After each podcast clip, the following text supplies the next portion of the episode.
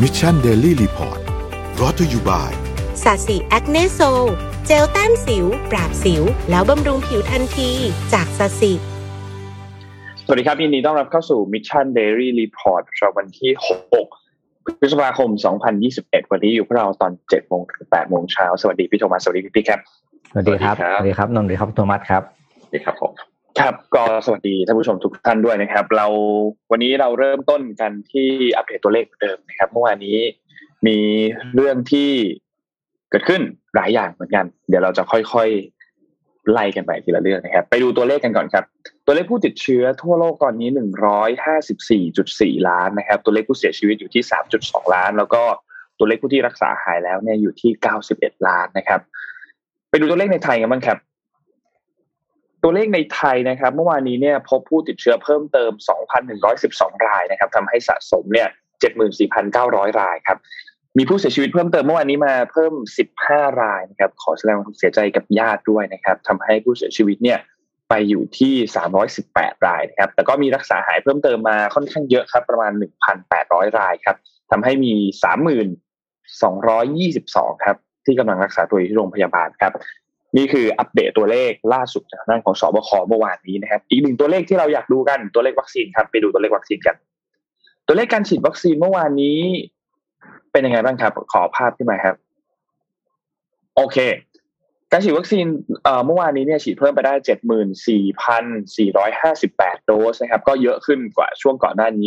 วันก่อนหน้านี้เนี่ยฉีดได้ประมาณสองพันกว่าเท่านั้นเองนะครับ ตอนนี้ก็เป็นเจ็ดหมื่น เป็นเข็มที่หนึ่งแล้วเนี่ยหนึ่งจุดหนึ่งล้านนะครับ แล้วก็เป็นเข็มที่สองเนี่ยสี่แสนโดสนะครับ ก็ยังถือว่าสปีดนี้ยังยังไม่ใช่สปีดที่ที่ทางรัฐบาลคาดหวังไว้นะครับ เพราะว่ารัฐบาลคาดหวังไว้ที่สิ้นปีนี้เนี่ยฉีดได้ทั้งหมดหนึ่งร้อยล้านโดสนะครับซึ่งถ้าหากว่าหนึ่งร้อยล้านโดส เนี่ย ตีเป็นจากเวลาที่เราเหลือคร่าวๆตอนนี้เนี่ย ก็น่าจะต้องใช้อย่างน้อยเนี่ยวันหนึ่งก็หลักสี่ถึงห้าแสนนะครับ ถ้าเราฉีดยิ่งช้าลงไปอีก มันก็จะยิ่งมีจำนวนวันที่จะต้องถูกทบทบทบทบตามหลังไปอีกนะครับ เพราะฉะนั้นอันนี้ยังน่าเป็นห่วงครับสำหรับตัวเรื่องตัวเลขการฉีดวัคซีนครับ นี่ก็เป็นอัปเดตล่าสุดครับสำหรับเรื่องของตัวการฉีดวัคซีน แล้วก็เลขผู้ติดเชื้อครับเราเริ่มต้นกันที่ข่าวไหนดีครับพี่วันนี้ครับ คิดว่าไม่น่าจะมีข่าวไหนน่าสนใจเท่ากับข่าวของคดีของคุณธรรมนัทเนอะผมควรคุยเบาๆแล้วกันเพราะเนื้อข่าวไปหาอ่านที่อื่นได้อะไรเงี้ยก็ผลการตัดสินออกมาแล้วว่าไม่ไม่ไม่ตกคุณสมบัติใช่ไหมครับ ของการเป็นอ่ารัฐมนตรี ครับ ก็เนื้อข่าวไปไปตามละเอียดกันเอาแล้วกัน ว่าเป็นเดี๋ยวเดี๋ยวนนสรุปให้ฟังคร่าวๆแล้วกันแบบเร็วๆก็คือเมื่อวานนี้เนี่ยทางด้านของสารรัฐมนูญเนี่ยนะครับ ได้มีการตุลาการได้มีการออกนั่งบัลลังก์ อ่านคำวินิจฉัยคดีที่คือสสที่เป็นฝ่ายค้านเนี่ยห้าสิบเอ็ดรายเข้าชื่อ เพื่อร้องต่อประธานสภา เพื่อให้ส่งคำร้องต่อศาลรัฐธรรมนูญนะครับ ว่าให้วินิจฉัยถึงสถานะทางการเมืองของร้อยเอกธรรมนัฐพรมเผ่าสสพะเยาพักพลังประชารัฐนะครับ แล้วก็รัฐมนตรีว่าการกระทรวง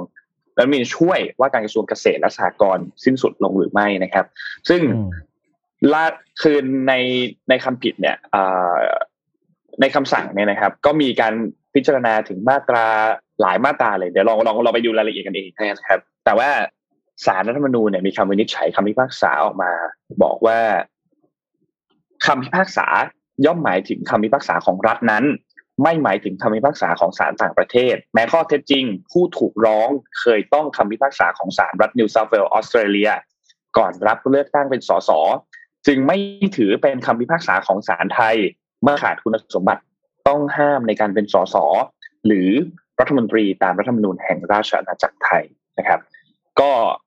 สรุปก็คือ เป็นสสต่อ เป็นรัฐมนตรีช่วยต่อนี่คือข้อสรุปครับ แล้วก็สิ่งที่เกิดขึ้นในออสเตรเลียนะไม่สามารถนำมาใช้กับ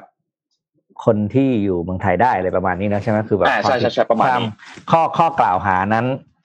อยู่คนละเกิดขึ้นคนละสถานที่อะไรเงี้ยแหละครับ อืม ก็อะก็ตามนี้ครับ ก็นั่นแหละครับเมื่อวานนี้ เมื่อวานนี้เราเราดูท่าทีจากสำนักข่าวที่ออสเตรเลียกันนิดนึงแล้วกันนะครับสำนักข่าว The Sydney Morning Herald นะครับ ก็ได้มีการพูดถึงเกี่ยวกับประเด็นนี้ เช่นเดียวกันนะครับว่า คือเขาเขาได้ไปสัมภาษณ์หลายคนหลาย ๆ คนจากประเด็นกรณีนี้ก็คือ คือ ก่อนหน้านี้เนี่ยศาลที่รัฐนิวเซาท์เวลส์ออสเตรเลียเนี่ยเคยตัดสินจำคุกร้อยเอกธรรมนัฐในเรือนจำซิดนีย์นะครับเป็นเวลา 4 ปี จากการนำเข้าเฮโรอีน 3.2 กิโลกรัม ซึ่งคิดเป็นมูลค่าประมาณ 4.1 ล้านเหรียญออสเตรเลียนะครับก็ได้มีรายงานว่ากรณีนี้เนี่ยก็โอเค ทางด้านของม็อบที่เกิดขึ้นเนี่ยผู้ชุมนุมได้หยิบยกเรื่องนี้ขึ้นมาพูดถึงพอสมควรใช่ไหมครับรวมถึงการอภิปรายไม่ไว้วางใจรอบล่าสุดในช่วงต้นปี 64 ที่ผ่านมาเนี่ย แต่ว่าสุดท้ายแล้วเนี่ยร้อยธรรมนัฐก็ได้รับเสียงโหวตไว้วางใจมากที่สุด ซึ่งมากกว่าพลเอกประยุทธ์จันโอชาด้วยเนี่ยนะครับ ทีนี้ทางด้านสื่อของออสเตรเลียเนี่ยเขาก็ได้มีการ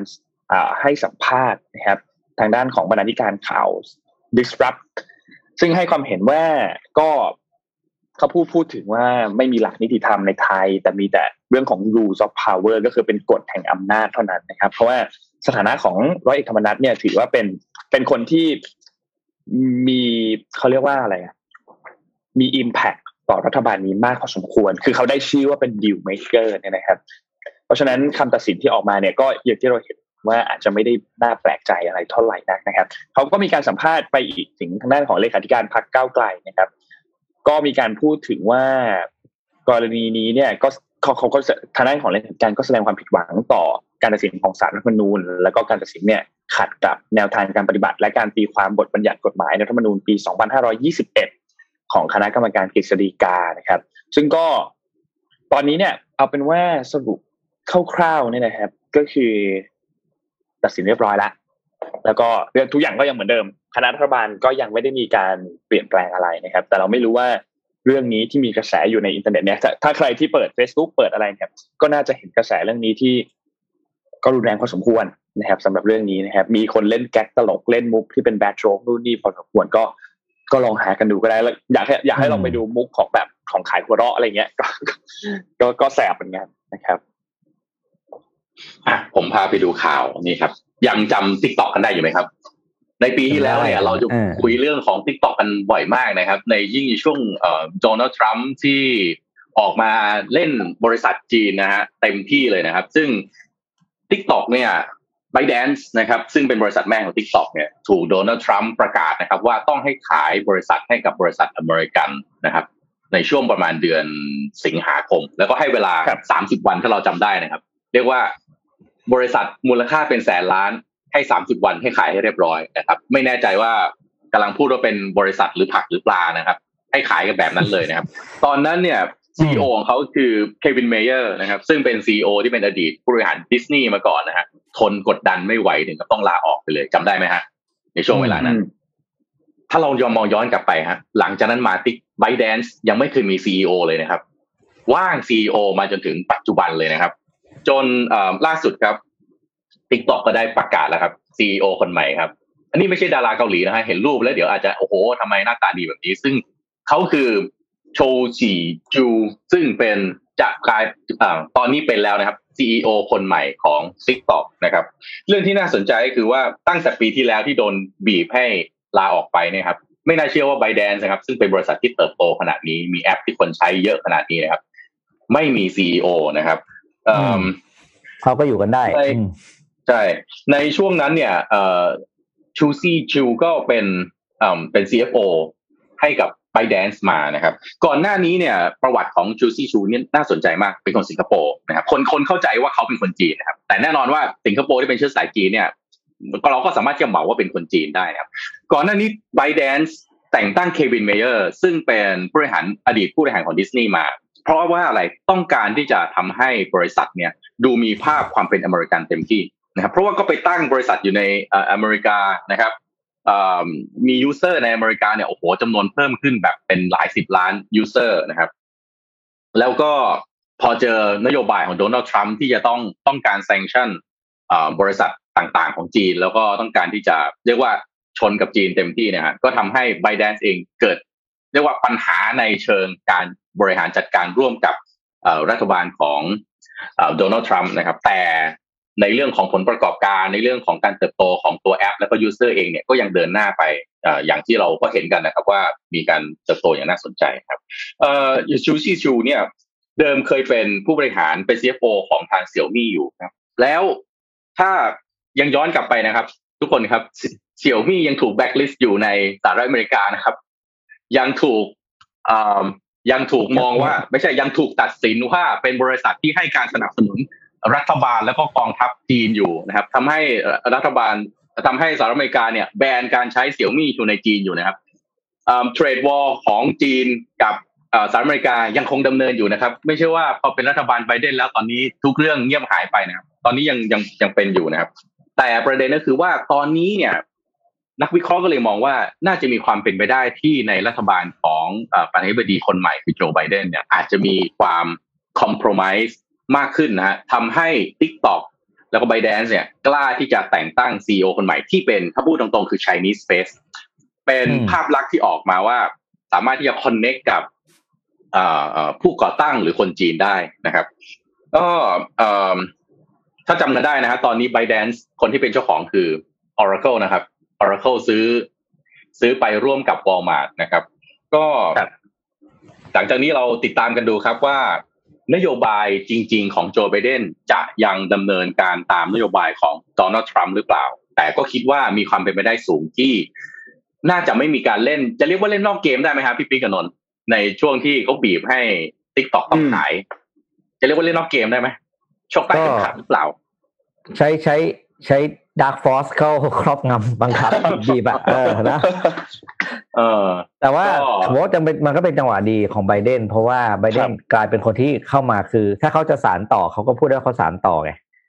โดยที่เขาไม่ต้องไปคนคนที่เขาเป็นคนที่ไม่ต้องไปไปเริ่มเรื่องนี้เองกับมือเขาเอง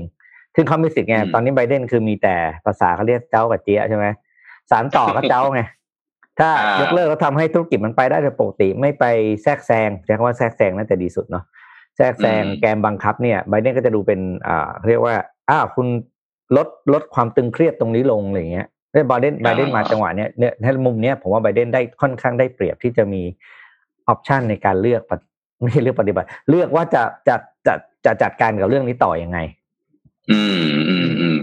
ก็น่าสนใจนะครับ เพราะว่าจริงๆแล้วเนี่ยไม่ใช่มีแต่ไบเดนนะครับ หลังจากนี้ไปจะมีบริษัทจีนอีกหลายอันมากที่น่าจะเติบโต มากไปกว่านี้ แล้วก็อาจจะไปเก็บเกี่ยวในเก็บเกี่ยวอะไรผลประโยชน์ในสหรัฐอเมริกานะครับในขณะเดียวกันบริษัทอื่นๆที่เข้าไปในจีนแล้วไปไปสร้างประเด็นนะครับ ตอนนี้ยังยังไม่เลิกนะครับ บริษัททางฝั่งตะวันตกที่เข้าไปอยู่ในจีนแล้วก็แล้วก็ทำให้ทางรัฐบาลจีนต้องออกมาว่า ทานข้าวในประเทศจีนอย่าทำจานแตกอันนี้มีประโยคที่ที่อะไรนะ คนผู้แทนของหน่วยงานของรัฐบาลจีนนี่ออกมาพูดเลยครับ ในประเด็นของซินเจียงอุยกู ที่มาใช้ประโยชน์ในจีนนะครับ มาตั้งสาขาในประเทศจีนขายของให้คนจีน เสร็จแล้วก็มาชี้หน้ากล่าวหาคนจีนว่าเฮ้ยคุณใช้แรงงานอย่างผิดกฎหมายนะฮะในซินเจียงอุยกู ซึ่งเป็นแหล่งผลิต cotton ที่ใหญ่ที่สุดแห่งหนึ่งของโลกนะครับ จนรัฐบาลจีนก็ออก ออกมาจะเรียกจะเรียกว่ารัฐบาลจีนก็ออกมามีนโยบายด้วยนะครับ ในขณะเดียวกันประชาชนในประเทศจีนเองก็ไม่โอเคกับเรื่องแบบนี้ด้วยนะเออจนทำให้รัฐบาลจีนก็ออกมาพูดประโยชน์ที่ว่านี่แหละครับ มากินข้าวในประเทศจีน อย่าทำจานข้าวของประเทศจีนแตกแต่ตอนนี้เนี่ยทางฝั่งสหรัฐอเมริกาน่าจับตาดูว่าโจไบเดนเองจะ compromise กับการที่บริษัทจีนเข้าไปเติบโตในสหรัฐอเมริกาหรือเปล่านะครับก็ ByteDance มี CEO แล้วนะครับ ขอแสดงความยินดีด้วยครับ แสดงความยินดีด้วยครับ เดี๋ยวผมพาไปดูที่สิงคโปร์บ้าง พูดเรื่อง CEO เรื่องผู้นำใช่ไหมอ่าเราไปดูว่าเมื่อสักประมาณสองเดือนก่อนเนี่ย ผมอ่านข่าวหนึ่งไปเกี่ยวกับเรื่องของผู้ที่เป็นแคนดิเดตจะขึ้นมาเป็นนายกรัฐมนตรีของสิงคโปร์เนี่ย แล้วเขาก็ประกาศว่าเขาจะวางมือทางการเมืองแล้วเพราะว่าเหตุผลง่ายๆที่เขาบอกว่าเขาสูเขาแก่ไปแล้วนะ อืมนะครับเดี๋ยวนะนี่ที่ไทยหรือที่ไหนนะครับพี่ ที่สิงคโปร์สิงคโปร์สิงคโปร์นะครับโอเคครับได้ครับต่อเลยครับพี่ครับของที่ไทยเขาของที่ไทยค่อนข้างเป็นอมตะครับอยู่ได้เรื่อยๆครับผมที่สิงคโปร์เขาก็จับตามองครับว่าใครจะมาเป็นนายกรัฐมนตรีต่อจากหลีเซียนหลุงนะครับ เมื่อในเมื่อมือวางอันดับหนึ่งเนี่ย ชิง retire ไปแล้ว เพราะว่าเหตุผลดังกล่าวนะครับก็เลยตอนนี้ก็เลยมี candidate สามคนขึ้นมาเป็นที่จับตามอง แล้วก็วงการ แวดวงก็คาดกันว่าไม่พ้นจากสามท่านนี้นะครับ ผมเล่าให้ฟังไวๆแล้วกัน ท่านแรกเลยเนี่ยก็คือลอเรนซ์วองนะครับ ก็คือคนซ้ายนะครับลอเรนซ์วองเนี่ยผมเล่า background ให้ฟังก็คือ เขาเคยเป็นรัฐมนตรีกระทรวงพลังงานของสิงคโปร์นะครับ แล้วก็เลือกเข้าสู่แวดวงการเมืองตั้งแต่ปี 2011 นะครับ โดยโดยทำงานอยู่เป็นปัจจุบันเนี่ยทำงานในตำแหน่งที่เรียกว่าเป็นเหมือนกับ สำนักเลขานายกอะไรประมาณนี้นะ คือเขาเรียกว่าอ่าหลีเซียนหลุง principal private secretary นะครับ แล้วก็คนนี้ตัวเต็งอันดับหนึ่ง เพราะว่าวันที่15พฤษภานี้เนี่ยที่สิงคโปร์กำลังจะมีการปรับคณะรัฐมนตรีเนี่ย คนนี้จะมาเป็นรัฐมนตรีว่าการกระทรวงการคลังของสิงคโปร์ครับซึ่งโดยโดยสิงคโปร์เราเข้าใจโดยโดยโดยเขาเรียกว่า context ของประเทศนะเป็นประเทศที่ขับเคลื่อนด้วยการเงินเป็นหลัก ครับ การลงทุนการเงินอย่างเงี้ยนะครับ เพราะฉะนั้นเนี่ยคนที่คนที่มี background หรือว่ามีอ่าความรู้ในสายการเงินเนี่ยค่อนข้างจะจะเป็นที่จับตามองนะครับ อายุตอนนี้แค่สี่สิบแปดเองนะ อืม แล้วลีเซนหลุงเนี่ย บอกว่าเขาจะอยู่ถึงเขาจะเป็นนายกถึงแค่อายุเจ็ดสิบเท่านั้น ครับเคยพูดไปเลยนะครับ ก็ตอนนี้ปีนี้เขาหกสิบเก้าก็แปลว่าปีหน้าสิงคโปร์จะมี นายกรัฐมนตรีคนใหม่ที่อายุ 49 ปีนะครับท่านที่สองนะครับชื่อ องยีกุงนะครับอ่องอ่องต้องบอกว่าอ่องสินะเอ้ยเดี๋ยวอ่องพม่าด้วยองผมขอโทษดีผมอ่านไม่ถูกขอโทษด้วยนะครับ องยีกุงเนี่ยนะครับ ก็คือคนนี้ทำงานในสาธารณสาธารณสุขเป็นหลักนะครับ แล้วก็เป็นรัฐมนตรีว่าการกระทรวงคมนาคมของสิงคโปร์มาก่อนนะครับ แล้วก็กำลังจะย้ายมาเป็นรัฐมนตรีกระทรวงสาธารณสุขในวันที่ 15 พฤษภาคมนี้เหมือนกันนะครับ ก็เป็นการเขาเป็น reshuffle ของ minister reshuffle ของสิงคโปร์นะครับ ก็คือปรับปรับตำแหน่งอะปรับปรับคณะรัฐบาลนั่นเองนะครับอ่าคนนี้ที่มาน่าสนใจเหมือนกันครับ ก็คือเคยทำงานในอ่า Keppel conglomerate Keppel conglomerate เนี่ยก็คือบริษัทที่พัฒนาเมืองอะ ก็คือเข้าไปสร้าง land ฟาง infrastructure นะครับ แล้วก็ทำให้สิงคโปร์เป็นเมืองที่มีระเบียบเอาง่ายๆนะครับกระทรวงเนี้ยเขาเรียกเขาเรียก urbanization อ่า ministry นะครับ คือกระทรวงพัฒนาเมืองของสิงคโปร์นะครับ แล้วก็ท่านสุดท้ายเนี่ยคือจางจุงซิงนะครับ อันนี้ผู้ที่จะเป็นอ่า candidate อีกท่านหนึ่งนะครับ ก็คนนี้ก็เป็นตัวเลือกที่น่าสนใจเหมือนกันนะครับ เป็น candidate ที่อายุ 51 นะครับ เคยมี background ทางด้านของการศึกษามา ผมเพิ่งรู้ว่าสิงคโปร์เขามีหน่วยงานหนึ่งเขาเรียกว่าหน่วยงานด้านการศึกษาต่อต่างประเทศโดยตรงเนี่ยที่บริหารรัฐบาลนะคนนี้ดำรงตำแหน่งนี้ก็คือบริหารเรื่องการจัดการเรื่องให้คนสิงคโปร์ไปเรียนสาขาไหน มีการวางวาง roadmap vision ว่าควรจะไปเรียนอะไร เรียนจบมาแล้วกลับมาทำงานอะไรวางโครงสร้างงานในประเทศรองรับตำแหน่งงานของผู้ที่ไปเรียนต่างประเทศในสาขาที่ ได้ถูกแนะนำหรือวาง roadmap ไว้แล้วนะครับ เพราะคนนี้เนี่ยก็จะเป็นเหมือนกับเป็นเป็น vision visionary ของของของประเทศ เพราะว่าเขามองเรื่องของการศึกษาในในระยะยาวนะครับ ก็ถือว่าพอเรามองเห็น candidate ทั้งสามท่านของผู้ที่มาเป็นนายกรัฐมนตรีคนต่อไปของสิงคโปร์นะครับ บอกเลยว่าน่าติดตามมาก เพราะว่าอย่าลืมว่าตำแหน่งนี้เนี่ยก็คือผู้กำหนดทิศทางประเทศแล้วสิงคโปร์เป็นมหาอำนาจของของอะไรนะ ของของของอาเซียนเนาะ ในด้านการเงินในด้านเอ่อหลายๆอย่างคือเขาเลือกคนมาครบเลยอะเลือกคนมาครบเลยนะครับ ก็สี่สิบแปดห้าสิบเอ็ดสี่สิบเก้าบนอยู่ประมาณนี้ อายุประมาณนี้นะครับ เพราะฉะนั้นก็อะเราจบเรื่องประมาณนี้แหละให้ดูว่าประเทศอื่นเขาเป็นยังไงบ้างนะครับ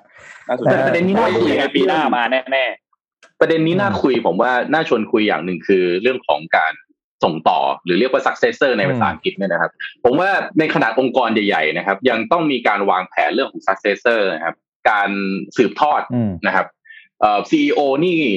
เอ่อถ้าเป็นบริษัทใหญ่ๆนี่บางทีจะต้องประกบกันสองปีสามปีเลยนะครับ เพื่อที่จะส่งมอบให้ได้ทีมคุกตอนที่จะต้องเอ่อทำงานต่อจากสตีฟจ็อบเนี่ยโอ้โหประกบกับสตีฟจ็อบอยู่เป็นเวลานานมากนะครับปกติก็ต้องมีการมองแบบนี้ไว้ ถ้าเคยฟังพี่เอนะดรสุชาชวีที่เป็นอ่า อธิการบดีของมอลักกระบัง โอ้พี่เอถ้าถ้าผมเคยฟังสัมภาษณ์แกรู้สึกว่าแกประกบซีอเรียกว่าอะไรผู้บริหารคนใหม่ที่ต้องเป็นอธิการบดีนี่สามสี่ปีนะเพื่อที่จะให้นโยบายเดิมนี่มันสานต่อได้ กลับมามองที่ระดับประเทศนี่โอ้ผมว่าเอ่อถ้าพูดกันตามตรง ผมคิดว่าเรายังทำเรื่องของการส่งต่อนะครับเอ่อ successor หรือคนที่จะต้องมาสืบทอดตำแหน่งนี้ยังทำได้ไม่ค่อยดีเท่าไหร่ เราเรามีเรื่องของการเลือกตั้งเนาะแต่การเลือกตั้งก็ต้องบอกว่าเป็นการแย่งชิงอำนาจมากกว่า แต่เราจะไม่เห็นว่า อยากเอาตอนนี้เอาตอนนี้เลยก็ได้เนี่ยเอ่อคนที่จะต้องทำงานต่อจากพลเอกประยุทธ์ซึ่งเป็นนายกรัฐมนตรีคนปัจจุบันเนี่ยต้องเรียนตรงๆว่าเราก็ยังมองไม่เห็นภาพนะ มีบางคนมีบางคนพูดขำๆอะพูดขำๆว่าร้อยเอกธรรมนัฐนี่ maybe the next prime minister จะพูดมันก็มันก็แบบ มันก็เป็นไม่แน่ใจว่าจะเป็นเป็นโจ๊กหรือเปล่าแต่ว่า ถ้ามองซ้ายมองขวานี่ยังไม่แน่ใจเลยนะครับ ว่าถ้าถ้าสมมุติว่าทางพลังประชารัฐได้ได้เป็นแกนนำรัฐบาลต่อเนี่ย ใครจะเป็น successor ต่อจากท่านท่านพลเอกประยุทธ์ อันนี้ผมคิดว่าเป็นเรื่องสำคัญมากเลยนะขององค์กรองค์กรหนึ่งที่จะต้องมี successor เพราะว่าอย่างสังเกตว่าอ่าผมพูดในความเห็นที่เราน่าจะทุกคนน่าจะมองตรงกันที่สิงคโปร์เนี่ยเขาเขามาได้ไกลขนาดนี้นะ ระดับหนึ่งเลยไกลเลยแหละประเทศที่มีเขาเรียกเป็น เขาเรียกเป็นเอกราชใช่ไหมไม่ถึงห้าสิบถ้าผมไม่เกินห้าสิบปีผมจำได้ เพราะว่าเมื่อไม่กี่ปีเขาเพิ่ง celebrate ห้าสิบปีของวันชาติแต่ผมจำปีไม่ได้สองพันสิบหกหรือสิบเจ็ดอะไรประมาณนี้นะครับอ่าถึงเลยผมว่าการเมืองเขานิ่ง เพราะสิงคโปร์มีพรรคการเมืองที่บริหารพรรคเอ้ยที่บริหารประเทศอยู่พรรคเดียวมาตลอดคือพรรค PAP และเนี่ยการที่สิ่งที่คุณธรรมพูดว่า successor จะต้องขึ้นมาประกบก่อน หรือว่าการสานต่อนโยบายเนี่ยมันจึงต่อเนื่องไงอืม ขณะที่เขามีเขามีพรรคอีกพรรคนะคือพรรค Labourพรรคแรงงาน ซึ่งพรรคแรงงานเนี่ยหลังๆก็อาจจะได้มาสักสองที่นั่งสามที่นั่งอะไรเงี้ยแต่ก็ไม่ไม่ได้มีนัยยะ อาจจะเป็นแค่เสียงเสียงเขย่าเก้าอี้ความนิยม ว่าเฮ้ยคุณต้องทำงานดีหน่อยนะ รัฐบาลเพราะว่าจากที่คุณเคยกวาดเรียบเนี่ย ตอนนี้คุณเริ่มเริ่มเสียที่นั่ง อะเขาก็กลับไปเนี่ย ไป reshuffle ทีมงานก็เพื่อเพื่อแย่งคะแนน คนนิยมกลับมาแล้วก็จะได้บริหารประเทศต่อไป เพราะว่าความต่อเนื่องยาวนานของการมีรัฐบาลพักเดิม ครับและยาวๆเนี่ยจำเป็นแต่พักต้องเก่งด้วยนะ คือเขาไม่ใช่แบบว่าแต่นี้แต่บานเราพักเดิมมาแล้วพักอะไรก็ได้นะ คือเก่งและอยู่ได้นานเนี่ย อันนี้สำคัญมากคือครั้งเนี่ยผมขอชวนคุยย้อนไปการเมืองไทยนิดหนึ่งได้ไหมยุคหนึ่งเนี่ย เราเคยมีความพยายามและเกือบได้นะที่จะเป็นพักแค่เป็นสองข้างอะอืม ในสมัยคุณครั้งหนึ่งยุคหนึ่งเลยนะอ่ายุคหนึ่งนะผมผมอันนี้ผมพูดได้เพราะเป็นเรื่องจริงมันผมก็ไม่ได้แบบว่าอยากจะอะไรการเมืองแต่ว่าช่วงนั้นต้องถือว่าการเมืองไทยถือว่านิ่งเลยนะ ระดับหนึ่งนะ เพราะว่าฝั่งหนึ่งก็เขาก็เป็นฝั่งทำงานอีกฝั่งหนึ่งก็ฝั่งตรวจสอบ ครับ แล้วก็ไปสู้กันในตอนเลือกตั้ง อืม แล้วก็ว่ากันหน่อยโยบายอะไรกันว่าไปในสภงสภาแล้วก็แล้วก็ก็เลื่อยก็ก็ตันนะแต่ว่าตอนที่มันอยู่ได้พักเดียวเนี่ย แล้วมันมาจากการจัดตั้งแบบไม่ใช่รวมไปป้าป้าป้าเป็นรัฐบาลผสมเนี่ยผมว่ามันนิ่งเนี่ยที่เราที่เรายังขาดปัจจัยตรงนี้ที่ทำให้ถือว่าเออเราก็ยังมีอย่างที่เราเห็นนี่แหละ เออ ครับครับเป็นที่มาอย่างในอย่างในสหรัฐอเมริกาเนี่ยแม้กระทั่งโจไบเดนเพิ่งจะมารับตำแหน่งเนี่ย แต่ว่า successor นี่รู้กันเลยว่าถ้าสมมุติโจไบเดน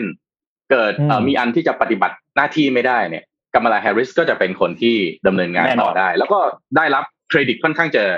เอ่อได้รับความชื่นชมแล้วก็ได้รับเครดิตในระดับหนึ่งเลยว่าถ้ากามาลาแฮร์ริสจะต้องมา take over หรือต้องทำงานต่อในช่วงเวลาที่โจไบเดนอาจจะปฏิบัติหน้าที่ไม่ได้เนี่ย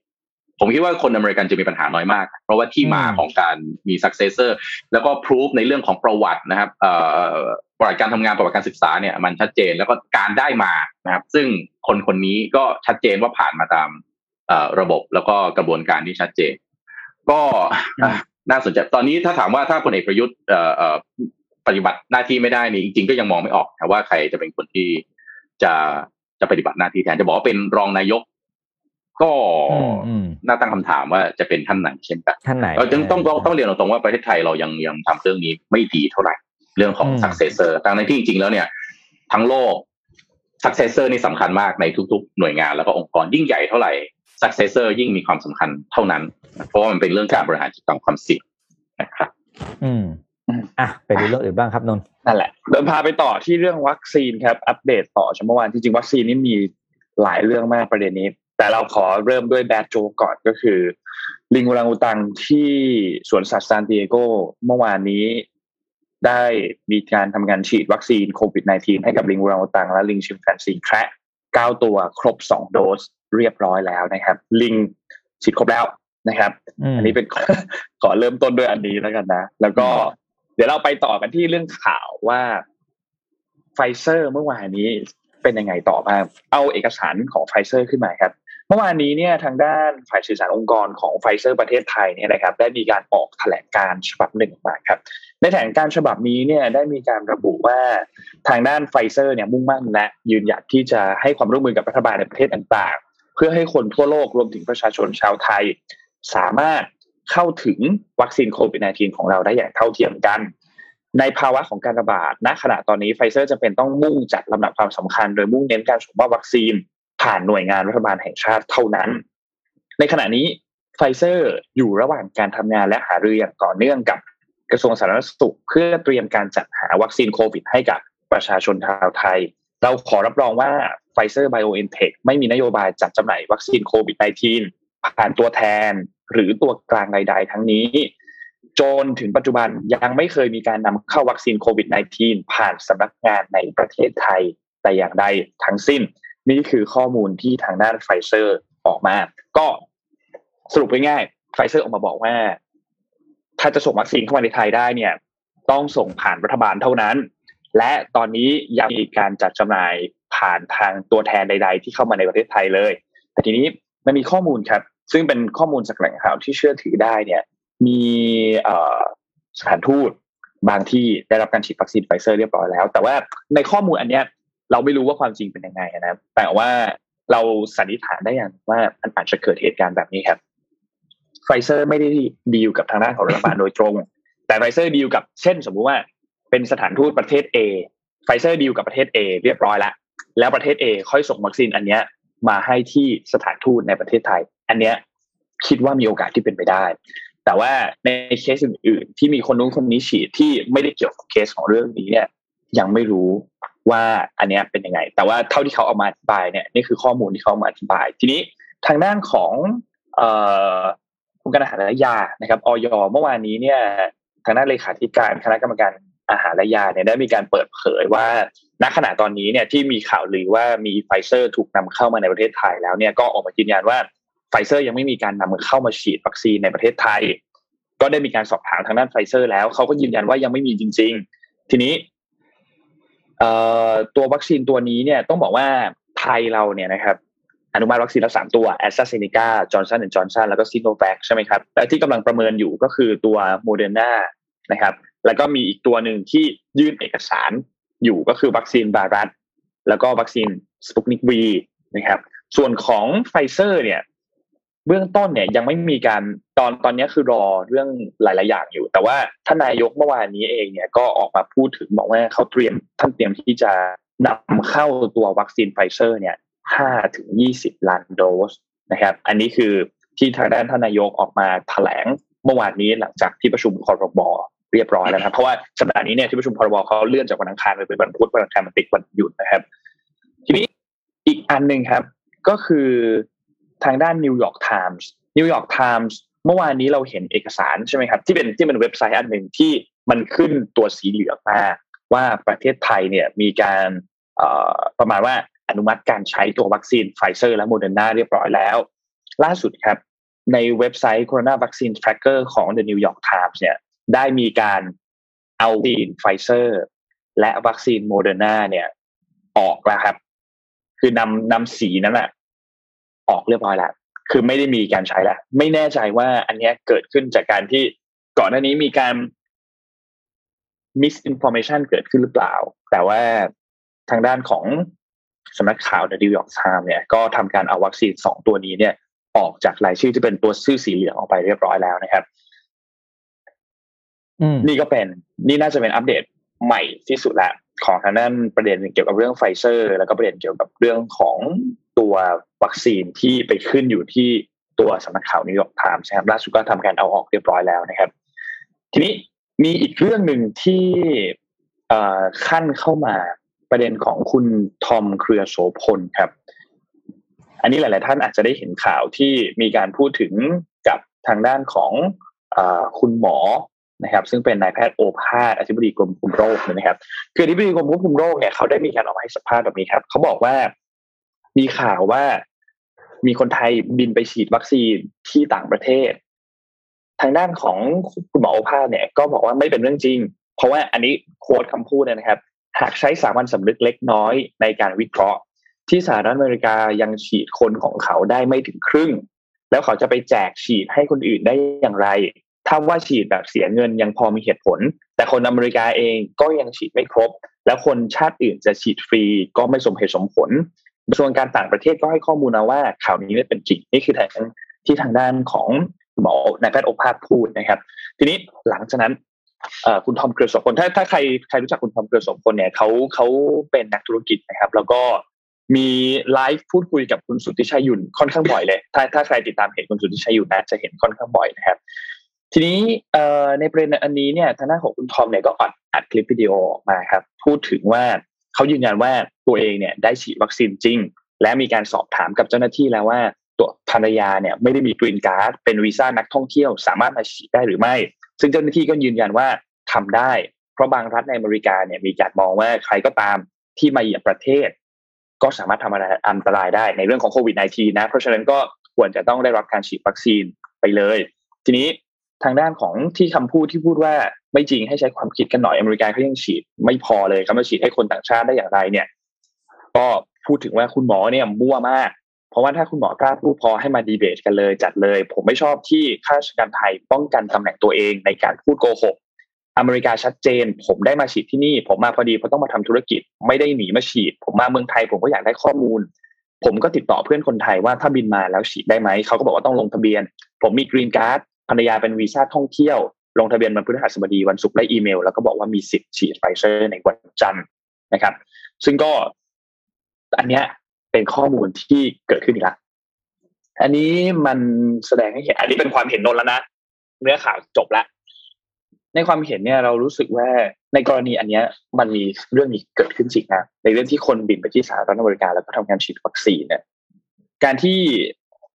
มันเกิด misinformation แบบนี้ โดยเฉพาะเป็นเป็นที่ออกจากทางด้านของอธิบดีกรมควบคุมโรคเนี่ยนะครับ มันทำให้ข้อมูลยิ่งมึนเข้าไปอีก เพราะว่าข้อมูลสองฝ่ายไม่ตรงกัน ฝ่ายที่ได้ฉีดแล้วก็ได้ข้อมูลอันหนึ่งฝ่ายที่เป็นทางด้านของอธิบดีก็ได้ข้อมูลใหม่แบบหนึ่งอันนี้มันน่าน่าจะเกิดอุบิเหตุอะไรบางอย่างเกิดขึ้น ซึ่งเราก็ต้องรอดูต่อไปครับว่า หลังจากนี้เนี่ยจะมีการมาแก้ไขข้อมูลอย่างไรไหมฝั่งนั้นหรือฝั่งนี้จะมีใครให้ข้อมูลอะไรผิดหรือเปล่านะครับ ก็ต้องรอตรวจสอบครับ ว่าว่าเรื่องนี้จะเป็นยังไงพี่พี่คิดว่าไงบ้างครับ ก็เป็นอะไรที่เจอพบเห็นกันเป็นเรื่องปกตินะครับ ก็คือเรื่องของการบริหารจัดการคอมมิวนิเคชันหรือการสื่อสารของรัฐที่หนึ่งทำให้เกิดความสับสนนะครับ แต่สองเนี่ยนอกจากคำสับสนเนี่ย อาจจะยังพอเข้าใจได้นะ แต่ว่าทำให้เกิดความรู้สึกที่ไม่ดี อันนี้เป็นสิ่งที่ไม่ดีมากๆเลยแล้วจริงๆรัฐบาลในช่วงเวลาแบบนี้ ก็เหมือนเดิมครับ ควรจะต้องสื่อสารเรื่องนี้ให้ดีนิดหนึ่งผมแนะนำจริง ๆว่าท่านไม่ว่าใครก็ตามนะครับในหน่วยงานรัฐบาลผมว่าในยุคสมัยนี้นะฮะในการสื่อสารเนี่ยมันเรียลไทม์ครับไม่จาเป็นที่จะต้องรอแถลงตอนสิบเอ็ดโมงเอ่อตอนสิบโมงสิบโมงทุกวันนะครับ สามารถที่จะมีข่าวอะไรขึ้นมาปั๊บเนี่ยก็สามารถที่จะบริหารจัดการการสื่อสารได้ทันทีเนาะเพื่อที่จะป้องกันความสับสน สับสนยังเป็นไปได้ ยัง มันเกิดขึ้นในทุกประเทศแหละครับ ไม่ใช่บอกว่าประเทศไทยเป็นเดียวที่รัฐบาลทำเรื่องนี้ได้แย่ครับหลายหลายประเทศก็มีปัญหาเรื่องนี้ครับแต่ว่าผมคิดว่าที่ไทยเราจะสามารถทำได้ดีกว่านี้ ถ้าถ้าถ้ารัฐบาลพยายามแบบกว่านี้อีกสักนิดหนึ่งเพื่อที่จะลดปัญหาเรื่องความสับสนและความรู้สึกที่ไม่ดีของประชาชนที่ตอนนี้มันเกิดขึ้นบ่อยไปนิดหนึ่งครับ อืมพี่ปิ๊กเป็นไงครับก็ เป็นกำนันท่าแซถึงกับพูดไม่ออกตึ้งไปเลยทีเดียวคือคือสิ่งที่เราเห็นคือบางครั้งเนี่ยเราเราเราเห็นกันเยอะจริง ๆ ว่าบางทีการให้ข้อมูลจากราชการเนี่ยโอ้โหมันขัดแย้งความรู้สึกคนจริงๆเนาะขัดขัดไม่ขัดแย้งความรู้สึกอย่างเดียวนะขัดแย้งกับสิ่งที่เราเห็นคาตา อืมเหมือนกับเอ้าพูดออกมาได้ยังไงในเมื่อสิ่งนี้มันมันเป็นอยู่มันเป็นอีกอย่างหนึ่งอะคือเหมือนกับพูดเพื่อจะบอกโปรรัฐบาลหรือโปรหน้าที่ตัวเองเหมือนที่คุณเหมือนที่คุณทอมพูดใช่ไหม ว่าผมรับไปได้ที่ข้าราชการจ่อมาให้ข้อมูลที่บิดเบือนแล้วเพื่อปกป้องตำแหน่งหน้าที่ของตัวเอง อันเนี้ยโอ้โหอันนี้จริงมันเป็นเรื่องที่เราได้ยินกันบ่อยมากเลยนะครับคือแบบเห็นยุกับตายจะพูดไปอีกท่าที่ที่ที่ที่บอสใช้คำว่าเรียงบาลีอะเรียกบาลีเรียกบาลีเรียกบาลีเก่งที่แบบมันเป็นอะไรอย่างเงี้ยที่แบบบางครั้งเนี่ยไอไอการเลี่ยงบางครั้งเนี่ย มันเลยทำให้เกิดความสับสนไงแล้วก็การส่วนปุ๊บประชาชนหรือคนอื่นเขาก็ออกมาพูดในสิ่งที่ เขาเห็น มันก็เลยกลายเป็นตอนนี้ข้อมูลมันสุดท้ายจับต้นชนปลายไม่ถูกว่าของใครของจริงทั้งทั้งที่ ในในทุกสถานการณ์นะ ไม่ว่าจะเป็นสถานการณ์แบบปกติไม่ปกติเนี่ย ข้อมูลที่มาจากรัฐควรจะเป็นข้อมูลที่จริงที่สุดเสมอไงครับเพราะคุณเป็นคนเดียวที่มีอำนาจกำจัด fake news อะนึกออกปะอืมแต่คุณดันไปทำอะไรที่มันกลายเป็นอะไรวะ อันไหน fake อันไหนไม่ fake วะแล้วคุณไปจับใครวะตกลงเออเนี่ยคือทั้งที่คุณเป็นคนเดียวที่มีอำนาจจับ fake news นะคนอื่นไม่มีไม่มีสิทธิ์ไปจับถูกไหมนนก็ไปจับใครไม่ได้ไอ้นี่มัน fake news ผมจับเลยคุณทำไม่ได้นี่ แต่รัฐบาลทำได้คนเดียวแต่ตัวเองทำให้ข่าวมันสับสนว่าเลยเลยไม่รู้ว่าใครเฟกไม่เฟกนี่แหละเหนื่อยอะเดี๋ยวเรามีการรายการวันนี้ อืมเราเดี๋ยวขอเจ็ดโมงครึ่งก่อนครับพี่ปิ๊กฮะเดี๋ยวอ๋อเจ็ดโมงครึ่งเหรออ่าเจ็ดโมงครึ่งนี่เดี๋ยวเราข้ามเจ็ดโมงครึ่งไปเลยนะจะเจ็ดโมงครึ่งจะทันไหมครับพี่ท่าน ท่านอารมณ์บ้างนะครับ เอาแบบไปไวๆนะกับเจ็ดโมงครึ่งนะครับเอ่อตอนนี้เดี๋ยวเดี๋ยวเรามีซูมนะฮะกับเอ่อคุณกันนะฮะน้องเจติยานะครับ ที่เคยเข้ามาพูดคุยกันนะฮะเดี๋ยววันนี้เรื่องเทคโนโลยีแล้วก็เรื่องความเป็นไปของโลกที่น่าสนใจวันนี้เดี๋ยวสนุกแน่นอนนะครับอะท่านรายการด้วยท่านอารมณ์นะด้วยเจ็ดโมงครึ่งแบบไวๆนะฮะชื่อเรื่องวันนี้ผมเตรียมมาให้นะครับ The Armless Pianist นะครับพี่ปิ๊กกับนนคิดว่าคนไม่มีแขนจะเป็นนักเปียโนได้ไหมครับ อ่าไว้ว่าเดียวที่น่าจะเล่นเปียโนได้ ก็น่าจะไม่พ้นเท้านะครับ ขอหน้าต่อไปนะครับลิวเว่ยนะครับ เกิดเมื่อปีหนึ่งเก้าแปดเจ็ดนะปัจจุบันก็น่าจะอายุประมาณสักสามสิบสามสามสิบสี่สามสิบห้าประมาณนี้นะฮะลิวเว่ยเป็นคนจีนนะครับ เสียแขนของเขาไปตั้งแต่ตอนอายุสิบขวบนะครับ ไม่ได้พิการไร้แขนมาตั้งแต่เด็กนะครับอุบัติเหตุที่ทำให้เขาเสียแขนไปก็คือว่าเขาไปจับ สายไฟ สายไฟฟ้าแรงสูงนะฮะทำให้ในตอนที่เล่นซ่อนแอบกับเพื่อนๆนะครับทำให้บาดเจ็บแล้วก็ต้องเสียแขนทั้งสองข้างถูกตัดแขนทั้งสองข้างไป ในตอนที่หลิวเว่ยเกิดอุบัติเหตุเนี่ยทำให้ตัวเขาเองเนี่ยสลบไปถึง 45 วันครับ วันที่ตื่นมาแล้วพบว่าตัวเองไม่มีแขนเนี่ยตอนที่เป็นเด็กอายุสิบขวบ ถ้าเป็นคุณคุณจะรู้สึกยังไงฮะ แน่นอนว่ามันต้องช็อกมากๆนะครับ ขอหน้าต่อไปนะครับหลิวเว่ยเองเนี่ยณเวลานั้นเนี่ย เขาฟูมฝ่ายกับชีวิตมากนะครับ แล้วก็ได้แต่ถามพ่อกับแม่ทุกวันว่า แล้วหลังจากนี้เขาจะใช้ชีวิตอยู่ได้ยังไงนะครับ คุณแม่ของเขาครับแทนที่จะพยายามจัดการทำทุกอย่างให้เขานะครับ กับสอนหลิวเว่ยว่าหลังจากนี้ไปหลิวเว่ยจะต้องพยายามใช้ชีวิตด้วยตัวเองให้ได้ทั้งหมดนะครับ ไม่ว่าจะเป็นอาบน้ำล้างหน้าแปรงฟันทานอาหารเรียนหนังสือ เพราะว่าเมื่อแก่ตัวไปถ้าหลิวเว่ยไม่พยายามเรียนรู้ ทักษะเหล่านี้ทั้งหมด เขาจะไม่สามารถใช้ชีวิต อยู่บนโลกนี้ได้นะครับขอหน้าต่อไปนะครับ จนวันหนึ่งครับลิวเว่ยก็ไปเจอกับศิลปินวาดรูปครับ ที่ไม่มีแขนเช่นเดียวกันนะครับ แล้วหลิวเว่ยก็ได้อินสปิเรชันได้แรงบันดาลใจมาว่า ถ้าคนอื่นที่เขาไม่มีแขน ก็ยังสามารถที่จะใช้ชีวิตแล้วก็ประกอบอาชีพนะครับ มีชีวิตที่ประสบความสำเร็จได้เหมือนกัน เขาเองก็น่าจะใช้ชีวิตของเขาอย่างที่ศิลปินคนนี้ ทำได้เช่นเดียวกัน ตั้งแต่จุดนั้นเป็นต้นมาครับลิวเว่ยเลยพยายามที่จะเรียนรู้ทักษะที่จำเป็นในการใช้ชีวิตเองทั้งหมดด้วยตัวเองนะครับ จนหลังจากที่เขาเรียนรู้ทักษะทั้งหมดครับเขาเรียนรู้ไปถึงการว่ายน้ำนะครับ แล้วว่ายน้ำจนได้แชมป์นะฮะได้เหรียญทองแล้วก็เหรียญเงินที่ National Swimming Championship for Disabled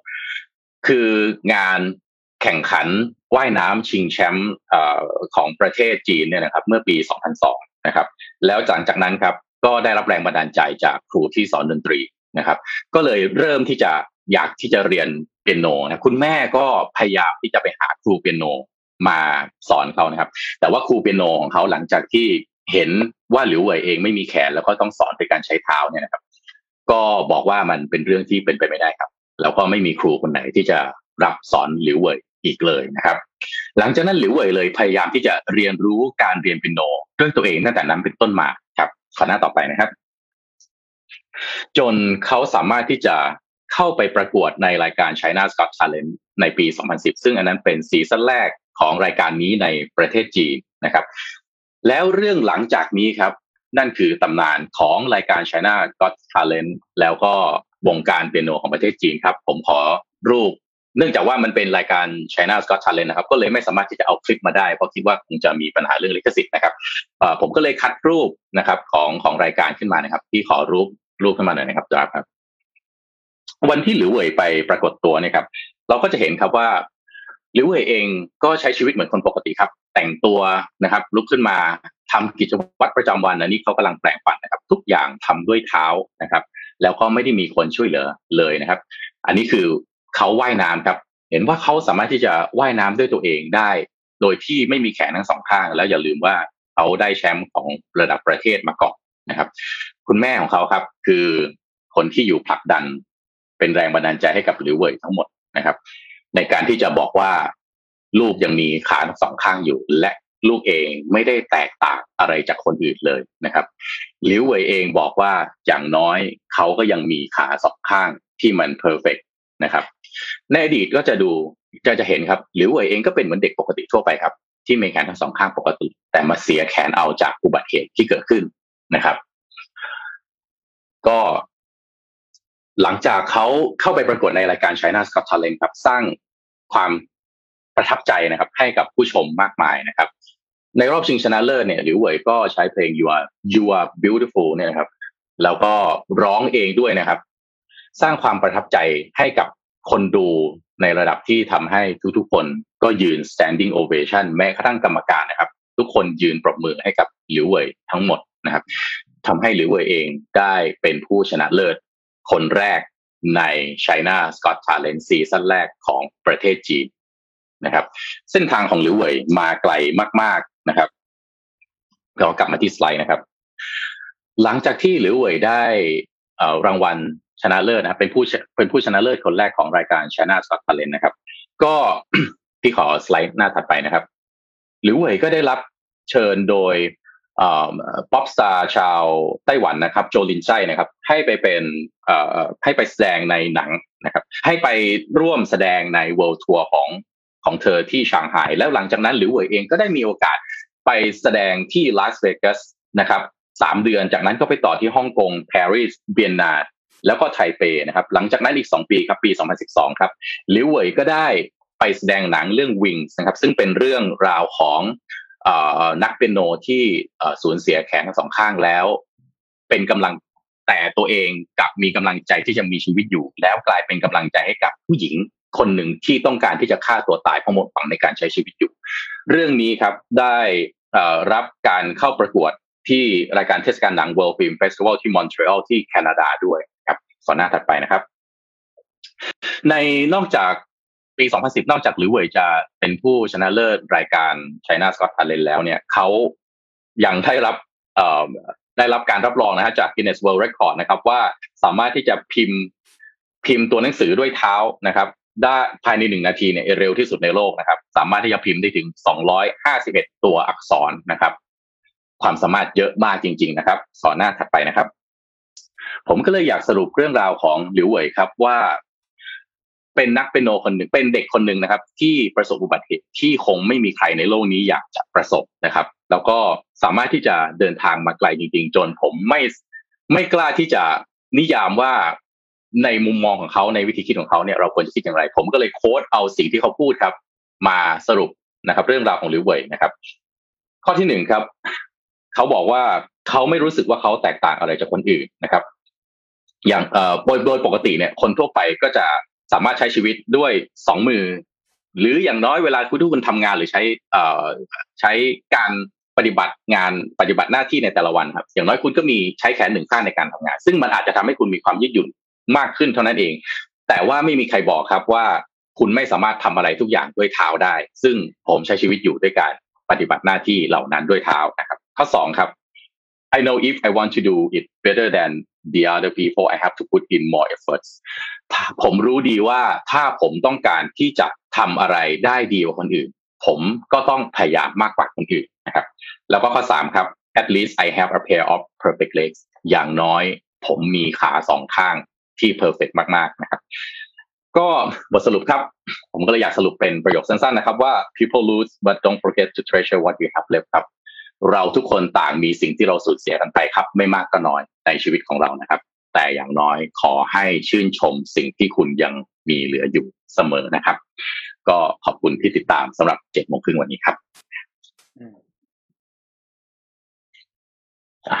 เก่งนะเก่งไหมไม่น่าเชื่อสู้มากเลยนะสู้มากเลยอะคือมันไม่ง่าย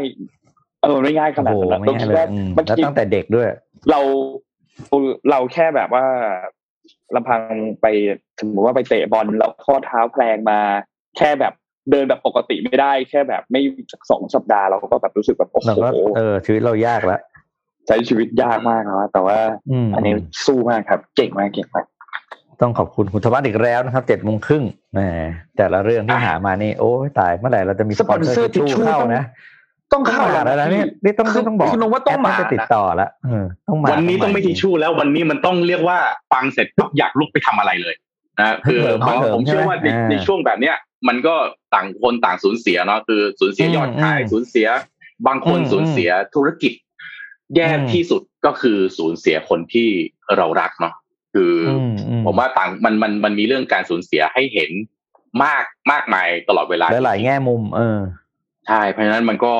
จำเป็นที่จะต้องมุ่งออนให้ได้เนาะมันมันจำเป็นมากๆที่จะต้องกลับมามองว่าเราเหลืออะไรอยู่ แล้วก็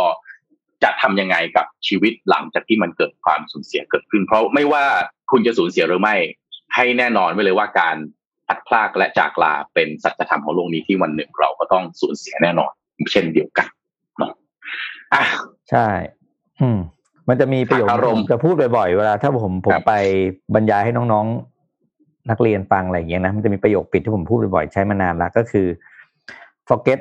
about the time you have lost but focus about the time you have left นะเชียบอันนี้ โดนมากสนใจเวลาที่เสียไปเอามาห้ากะโหลกเลยคุณธวัฒน์เอามาห้ากะโหลกกระโหลกก็คือให้ลืมไปซะว่าเสียเวลาไปแค่ไหน แต่ให้สนใจกับเวลาที่เราเหลืออยู่ในชีวิตนะครับครับ อะไปซูมกับนะไปซูมไปซูม เดี๋ยวข้อมูลสำคัญเราไม่ได้ฟังกันอ่าครับใช่ครับ วันนี้พบกับคุณเจติยานางามเมคินนะครับ หรือน้องกันของเราเนี่ยนะครับ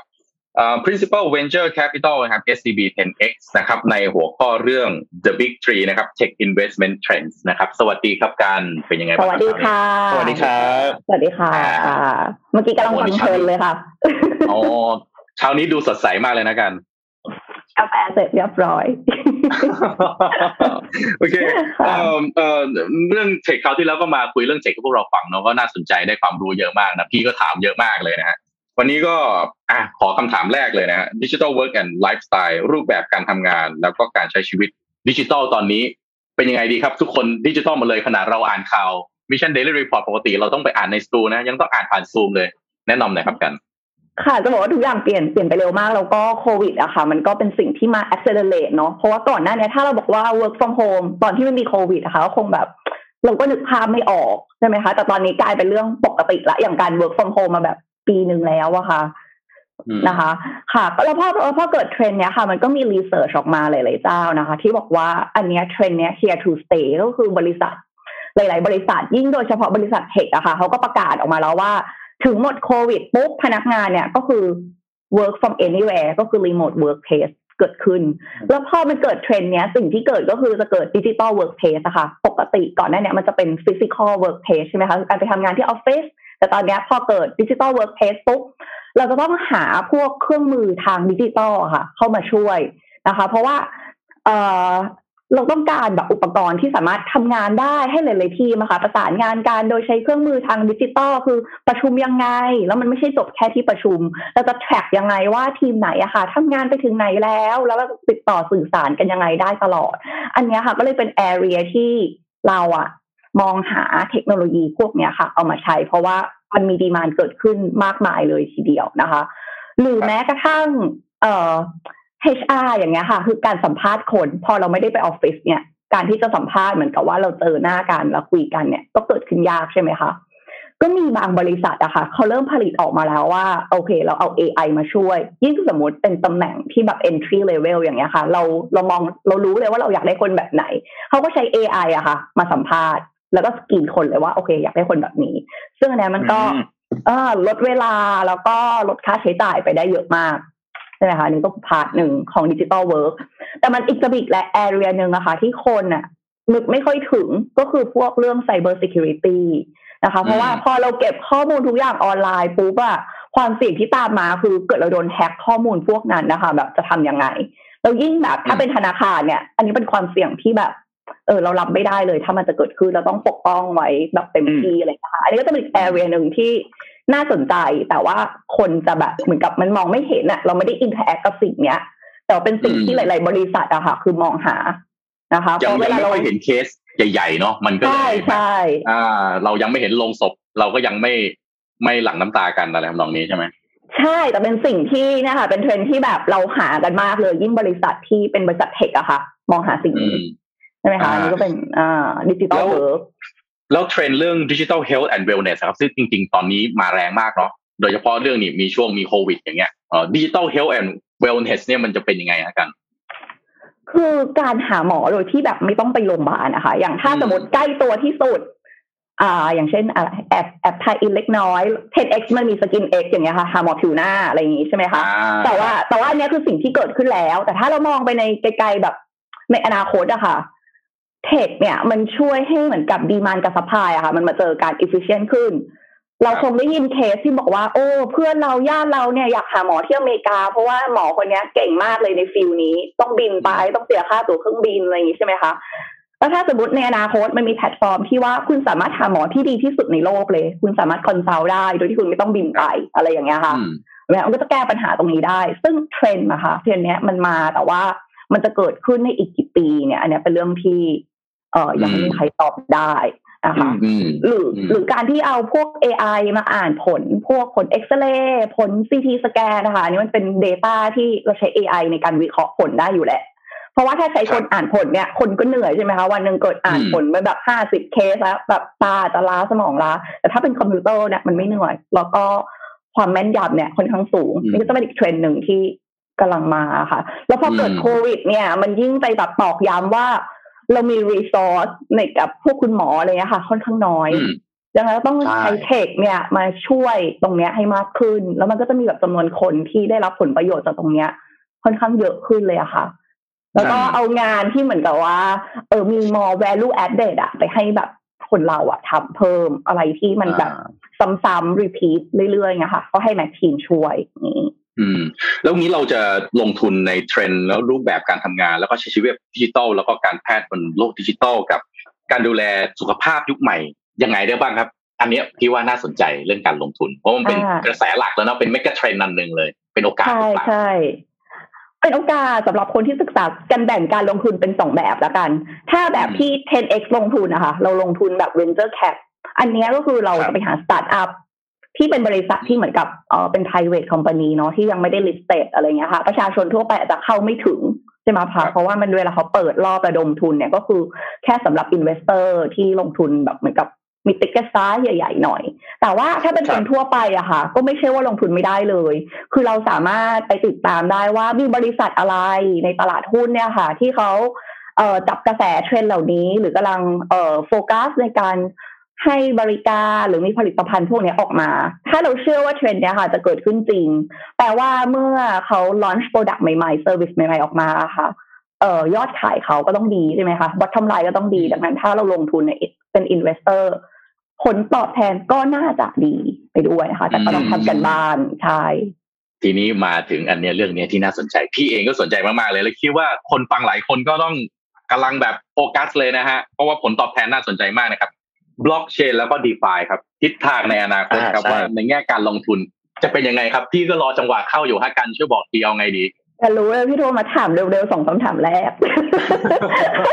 โอเคโอเคโอเคค่ะก็คือจะบอกว่าบอกเชนกับ DeFi เนี่ยจริงตอนเนี้ยสิ่งที่คนเห็นอะ มันคือเกี่ยวกับการให้บริการทางการเงินนะคะ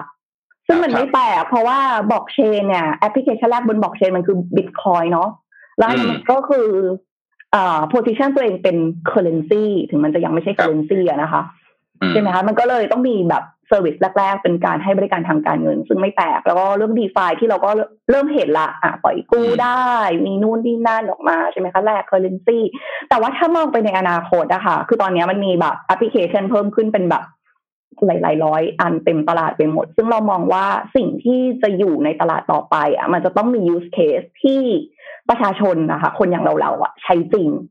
เช่นลงทุนในหุ้นได้อ่าฝากเงินได้อะไรที่มันไม่ใช่แค่มาแล้วก็ไปอะค่ะ อันนี้คือเรื่องการให้บริการทางการเงิน แต่เราก็มองว่าจริงๆแล้วอะมันมีแอปพลิเคชันอย่างอื่น นอกเหนือจากการให้บริการทางการเงินอีก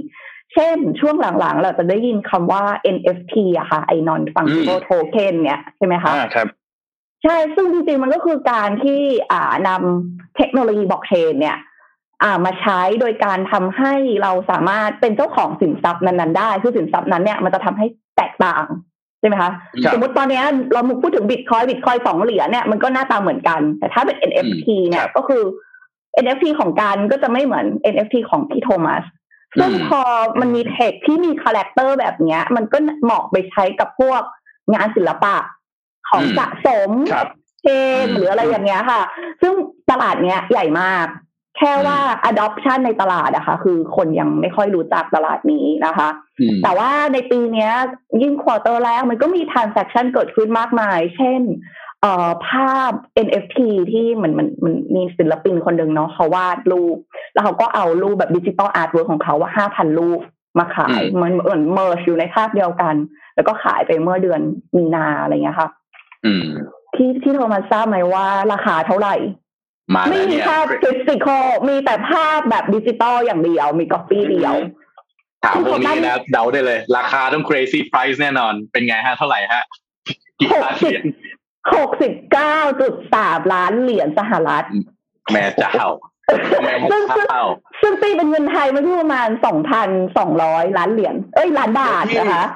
เดี๋ยวพี่ขออนุญาตเลิกทำอิเล็กทรอนิกส์นะฮะ เดี๋ยวพี่จะไปทำภาพแล้วแล้วขายเป็น NFT นะฮะ ซึ่งซึ่งตอนแรกอะค่ะ เราเราเราก็จะงงว่าเฮ้ยทำไมทำไมคนให้แวลูกับภาพศิลปะจังเลย แต่ว่ามันก็มีหลาย ๆ มุมมองอะที่คนมองว่าโอเค ถ้าเรามีภาพวาดเนาะราคาแพงติดบ้านอย่างเงี้ย เราจะไปขายต่อเนี่ยก็จะยากใช่ไหมคะแต่ถ้าเป็นภาพในแบบดิจิตอลเงี้ย เราขายให้ได้แบบ ขายได้คนทั้งโลกเลยนะคะ ตลาดคือตลาดโลก แต่ถ้าอยู่ในบ้านเนี่ย ตลาดอาจจะต้องเหมือนกับมาโพสออนไลน์ แค่ในประเทศเราหรือเปล่าอะไรอย่างเงี้ยหรือเวลาการ transfer asset จาก generation หนึ่งไป generation หนึ่งอะค่ะ มันก็ง่ายด้วยนะคะซึ่งมันก็มีมีมีหลาย ๆ มุมมอง หรือหรือหรือจะมีภาพอื่นอย่างเช่นเหมือนกับ Twitter แรกของแจ็คดอซี่อย่างเงี้ยค่ะ ที่เป็น CEO หรือ co-founder ของ Twitter เนาะเขาก็แคปรูปแรกแล้วก็ทำเป็น NFT อันนี้ก็ราคาก็โหดใช้เรื่องเหมือนกัน แบบว่าสองจุดเก้าล้านเหรียญมันเห็นมีอันหนึ่งที่เป็นแบบ เป็นมีมรูปเด็กยิ้มแล้วก็ข้างหลังเป็นบ้านไฟไหม้อันนั้นก็เพิ่งถูกขายไปเหมือนกัน ใช่ใช่ใช่ค่ะ NFT ใช่คือตอนนี้ก็เป็นเหมือนกับอีกแอเรียหนึ่งที่บล็อกเชนก็มาใช้ได้ หรือนอกจากนี้ค่ะอันนี้การเพิ่งอ่านเจอ คือก็เริ่มมีคนพูดถึงการเอาบล็อกเชนมาทำแบบพินัยกรรมอย่างเงี้ยค่ะ ว่าถ้ามันเป็นข้อมูลที่มันไม่สามารถแท็กได้ใช่ไหมมันก็จะไม่หายไปแน่นอน จะไม่มีที่ใดกำปอม ใช่ไหมคะใช่แล้วถ้าสินทรัพย์คุณอยู่ในโลกแบบดิจิตอลอยู่แล้วว่าเป็นแบบดิจิ digital asset อะค่ะ เมื่อถึงวันกำหนดการเนี่ยมันก็สามารถสั่งให้ smart contract อะค่ะเหมือนกับ distribute เลย คุณจะให้ใครอะไรยังไงเท่าไหร่ อันนี้ก็แฮกไม่ได้นะคะก็คือเนี่ย ใช่คือกันมองว่าในอนาคตนะคะมันจะมีแอปพลิเคชันใหม่ๆ นอกเหนือจากการให้บริการทางการเงินนะคะ ออกมาเรื่อยๆค่ะ เป็นที่น่าสนใจแล้วก็น่าจับตามอง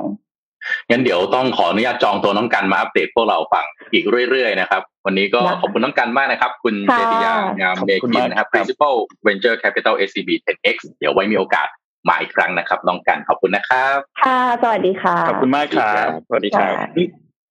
ที่ทำเป็นเล่นไปเรื่อง NFT เนี่ยนะ ต่อไปจังหวะพี่ปิ๊กแซะสวยๆจังหวะน้องน้องเอ่อน้องนนเสยผมเนี่ยทำเอาตัดไปทำ NFT ได้นะ อย่างนั้นเลยเหรอเออ ตัดเอาในใน NBA ใน NBA พี่พี่ปิ๊กในในในบาสเกตบอลอะเขาตัดไฮไลท์ออกมา รู้สึกไฮไลท์อันแรกออกมาขายสักห้าพันอันหรือไม่แน่ใจ ตอนนี้ขายหมดเกลี้ยงเลย เออ แล้วแบบไปไปขายเป็น NFT อย่างเงี้ยเป็นช่วงแบบ แบบเนี่ยเลบอนเจมส์กำลังดังเลยอย่างเงี้ยเออเขาตัดออกมาแบบคุณเป็นเจ้าของ moment นั้นอะไรเงี้ย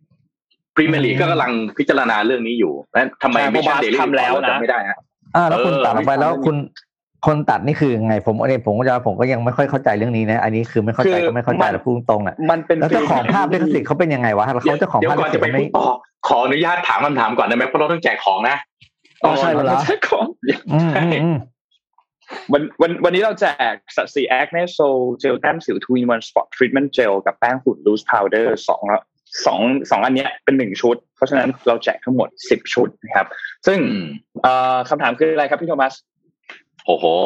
ถามกันตอนนี้เลยอ่าเมื่อกี้เราคุยให้ฟังเรื่องของลิวเว่ยที่สูญเสียแกะไปเนาะแล้วก็ลุกมาทำอะไรเป็นอย่างในสำเร็จ เอาเรื่องเล็กๆ น้อยๆ ที่คุณสามารถที่จะทำสำเร็จแล้วรู้สึกว่าเป็น small win ของคุณ มาเล่าให้ พวกเราฟังแล้วก็ให้ชาว Mission small win ประจำวันได้เห็นเป็นกำลังใจหน่อย อ่า ว่าเฮ้ยครับอ่าเฮ้ยเอ่อมันมีกำลังใจแบบนี้นะ แล้วก็เวลาอ่านจะรู้อยากรู้สึกลุกมาทำอะไรบ้างว่า small win เนี่ยเป็นกำลังใจชั้นดีนะก่อนที่เราจะไปสามารถที่จะตั้ง big win ได้ใช่เนาะอ่านได้รางวัลเป็นอะไรนะฮะ Sasiใช่ครับ Sasi แอคเนโชครับ อ่า แล้วเดี๋ยวก็เป็นหน้าที่เป็นภาระอันใหญ่หลวงของน้องราบีตามเคยในการที่จะคัดเลือก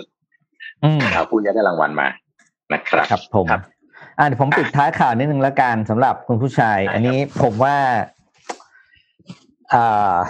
หนุ่มๆน่าจะต้องมองนิดนึงเพราะว่ามันเป็นเทรนด์ใหม่เป็นเทรนด์ใหม่ก็คือทิฟฟานี่เนี่ยปกติเราจะรู้ว่าทิฟฟานี่เนี่ยเขาเป็นแบรนด์ที่ทำแหวนแต่งงานใช่ไหมสำหรับหนุ่มๆซื้อให้กับ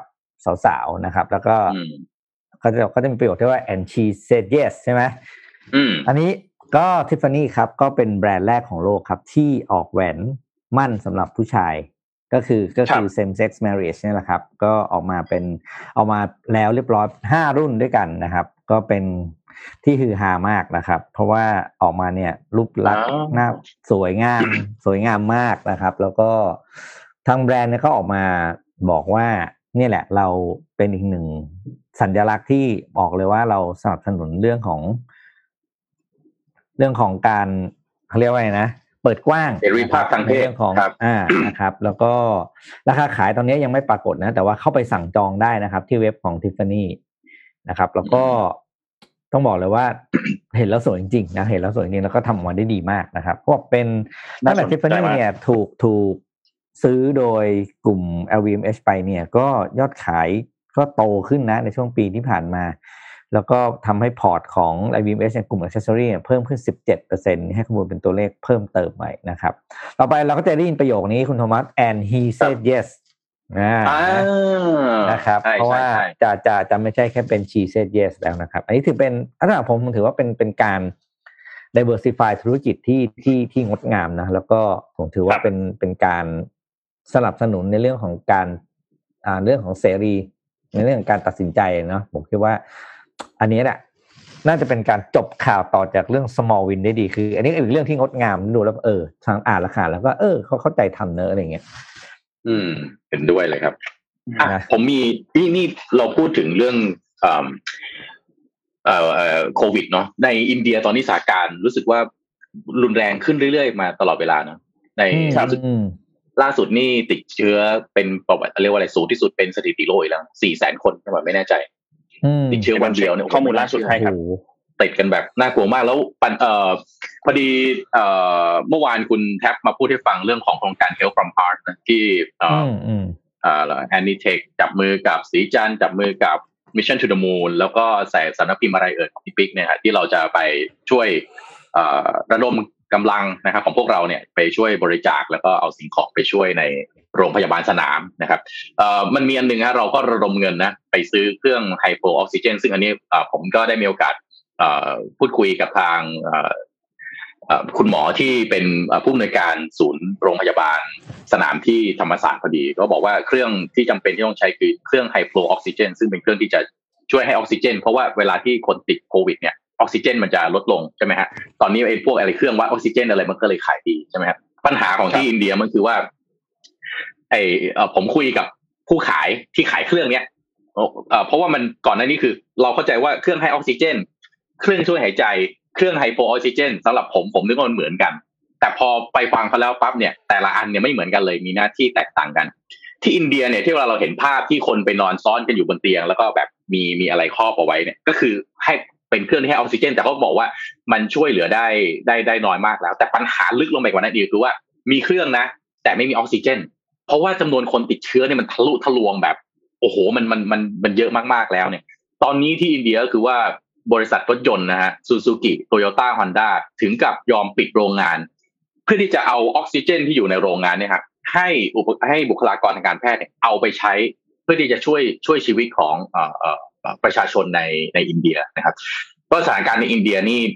น่าจะถึงขั้นวิกฤตอย่างวิกฤตซ้อนวิกฤตจริงๆนะแล้วก็ไม่แน่ใจว่าจำนวนของผู้ติดเชื้อเนี่ยวันไหนที่กราฟจะลดลงได้ครับน่าน่ากังวลมาก และตอนนี้เข้าใจว่า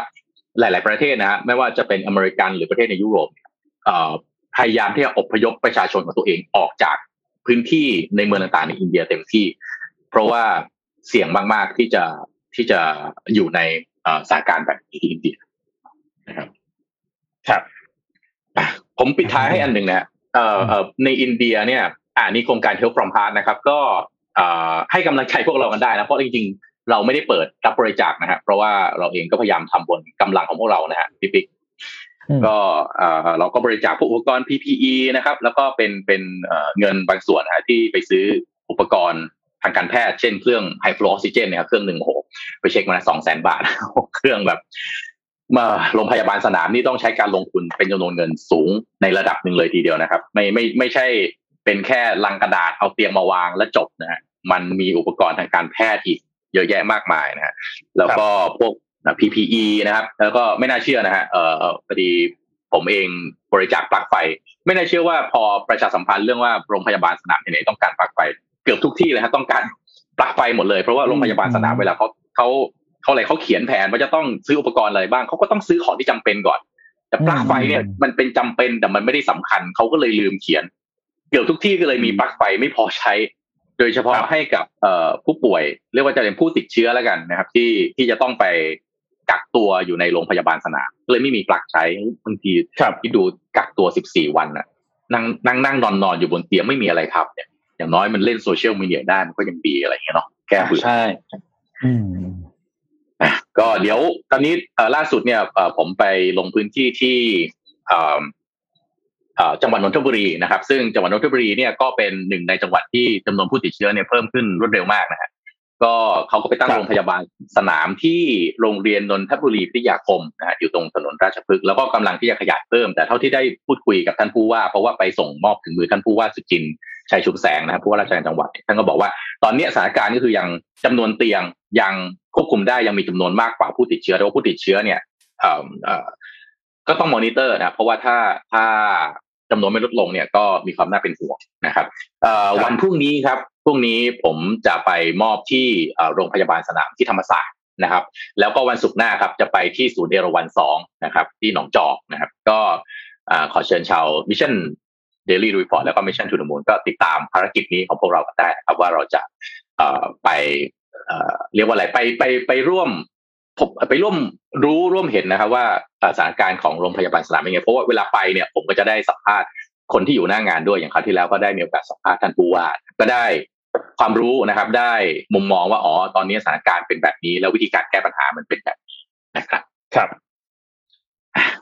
วันนี้วันนี้น่าจะน่าจะครบถ้วนนะครับ เดี๋ยวพรุ่งนี้เนี่ยยังไงเราอัปเดตข่าวเรื่องของ CPTPP ให้ฟังกันอีกทีหนึ่งแต่ว่านนอยากให้ทุกคนค่อยๆอ่านข่าวครับ แล้วก็ค่อยๆดูข้อมูลเยอะๆ เพราะว่าตอนนี้มันมีทั้งเรื่องของที่เป็น fake news ด้วย แล้วก็มีทั้งเรื่องที่เป็นข่าวจริง ๆ ด้วยนะครับ อยากให้ลองใจเย็น ค่อยๆอ่านข้อมูลเดี๋ยวพรุ่งนี้เราจะพยายามรวบรวมข้อมูลมาให้เยอะที่สุดจริงๆวันนี้มีข้อมูลมาประมาณหนึ่งเหมือนกันแต่ว่าด้วยความที่ถ้าทุกคนได้เห็นข่าวเนี่ย ก็กระแสข่าวส่วนใหญ่จะอยู่ในอินเทอร์เน็ตนะครับทางสำนักข่าวหลายๆสำนักข่าวยังไม่ได้มีการเล่นข่าวนี้มากนะทางด้านของภาครัฐเองก็ยังไม่ได้มีการออกมาแถลง ถึงตัวเอกสารอันหนึ่งที่มันหลุดออกมาเนี่ยนะครับ เราก็ยังไม่ได้ทราบว่าข้อเท็จจริงเป็นอย่างไรนะครับ อยากให้ ค่อยๆทยอยอ่านข่าวในเรื่องนี้ครับ CPDPP มีทั้งข้อดีและมีทั้งข้อเสีย อันไหนมากน้อยกว่ากัน ต้องค่อยๆเวทกัน เดี๋ยวพรุ่งนี้เราจะเอาข้อมูลอันนี้เนี่ยมาเล่าให้ทุกคนฟังกันแน่นอนนะครับ ยังไงหาข้อมูลเยอะๆครับ ค่อยๆ อ่านใจเย็นๆครับ แล้วเดี๋ยวพรุ่งนี้เรามาพูดคุยกันอีกครั้งหนึ่งครับ วันนี้เราสามคนลาไปก่อน เดี๋ยวพี่ๆ มีอัดสนทนาหาธรรมกันต่อนะครับ ตอนตอนตอนนี้เรื่องอะไรนะครับ สปอยให้คนฟังนิดนึง รื่องอะไรนะพี่ปิ๊กพูดแล้วกันคุณพ่อพูดแล้วกัน ก็ว่าด้วยเรื่องที่มันเป็นประเด็นฮอตตอนนี้แหละว่าย้ายประเทศไม่ย้ายประเทศดีนะครับ เราก็เลยหยิบเรื่องนี้มาพูดคุยกันดูว่าว่าเป็นยังไงนะครับใช่ไหมถ้าจะย้ายจะย้ายไปที่ไหนไป แล้วมันมีข้อดีข้อเสียยังไงนะครับ ก็ติดตามพวกเราในสนทนาหาธรรมกันได้นะครับนะครับ ตอนย้ายประเทศนะครับอ่าวันนี้จบแต่เพียงเท่านี้นะครับพบกันใหม่วันพรุ่งนี้แปดโมงเอ้ยเจ็ดโมงเช้าครับ อ่าลาไปก่อนนะครับ สวัสดีครับ ครับสวัสดีเอ้ยก่อนลาไปก่อนครับ เราขอบคุณ partner ของเราก่อนอ๋อลืมแล้วเราขอบคุณ partner ของเราก่อนเลยเป็น partner ผู้สนับสนุนใจดีอย่าง t o k a d o r o Time นะครับผู้แทนจำหน่ายนาฬิกา Oris อย่างเป็นทางการนะครับที่ให้การสนับสนุน Mission Daily Report อย่างดีเสมอมา แล้วก็แน่นอนว่าเราก็ขอให้อยู่ต่อยาวๆนะครับ ถ้าหากว่าใครสนใจนาฬิกานะครับสามารถเข้าไปรับชมรายละเอียดได้ที่ Facebook Page นะครับ t o k a d e r o Time นะครับสะกดให้ทีหนึ่ง T R O C A D E R O แล้วก็ Time T I M E นะครับก็ขอบคุณมากๆนะครับสำหรับ t o k a d e r o Time นะครับแล้วก็แน่นอนครับขอบคุณทางด้าน SCB นะครับวันนี้คุณกันเองก็เข้ามาช่วยให้ข้อมูลเราเกี่ยวกับเรื่องของ digital investment trend ด้วยนะครับ ก็ขอบคุณทางด้าน SCB และ SCB 10X มากๆนะครับ วันนี้เราสามคนลาไปก่อนแล้วเดี๋ยวพบกันใหม่อีกครั้งหนึ่งในวันพรุ่งนี้ครับ สวัสดีครับ สวัสดีครับ สวัสดีครับ Mission Daily Report Presented by สาสีแอคเนโซ